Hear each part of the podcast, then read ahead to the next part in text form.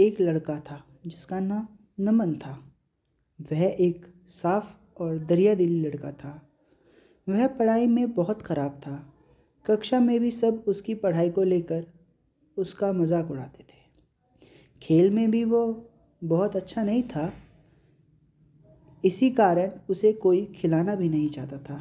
लेकिन उसके कुछ दोस्त उसे तब बुलाते थे खेलने के लिए जब उनके पास प्लेयर कम हो या कोई नहीं होता था अच्छा प्लेयर खेलने के लिए, तब बुलाते थे।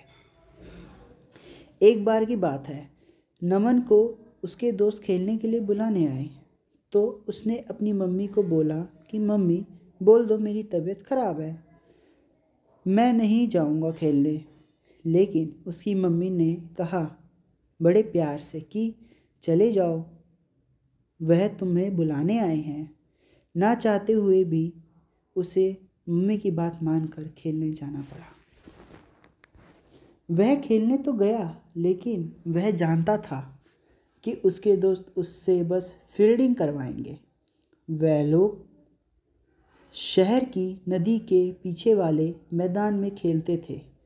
उसी मैदान से जुड़ा एक घर था। वह घर देखने में डरावना सा लगता था।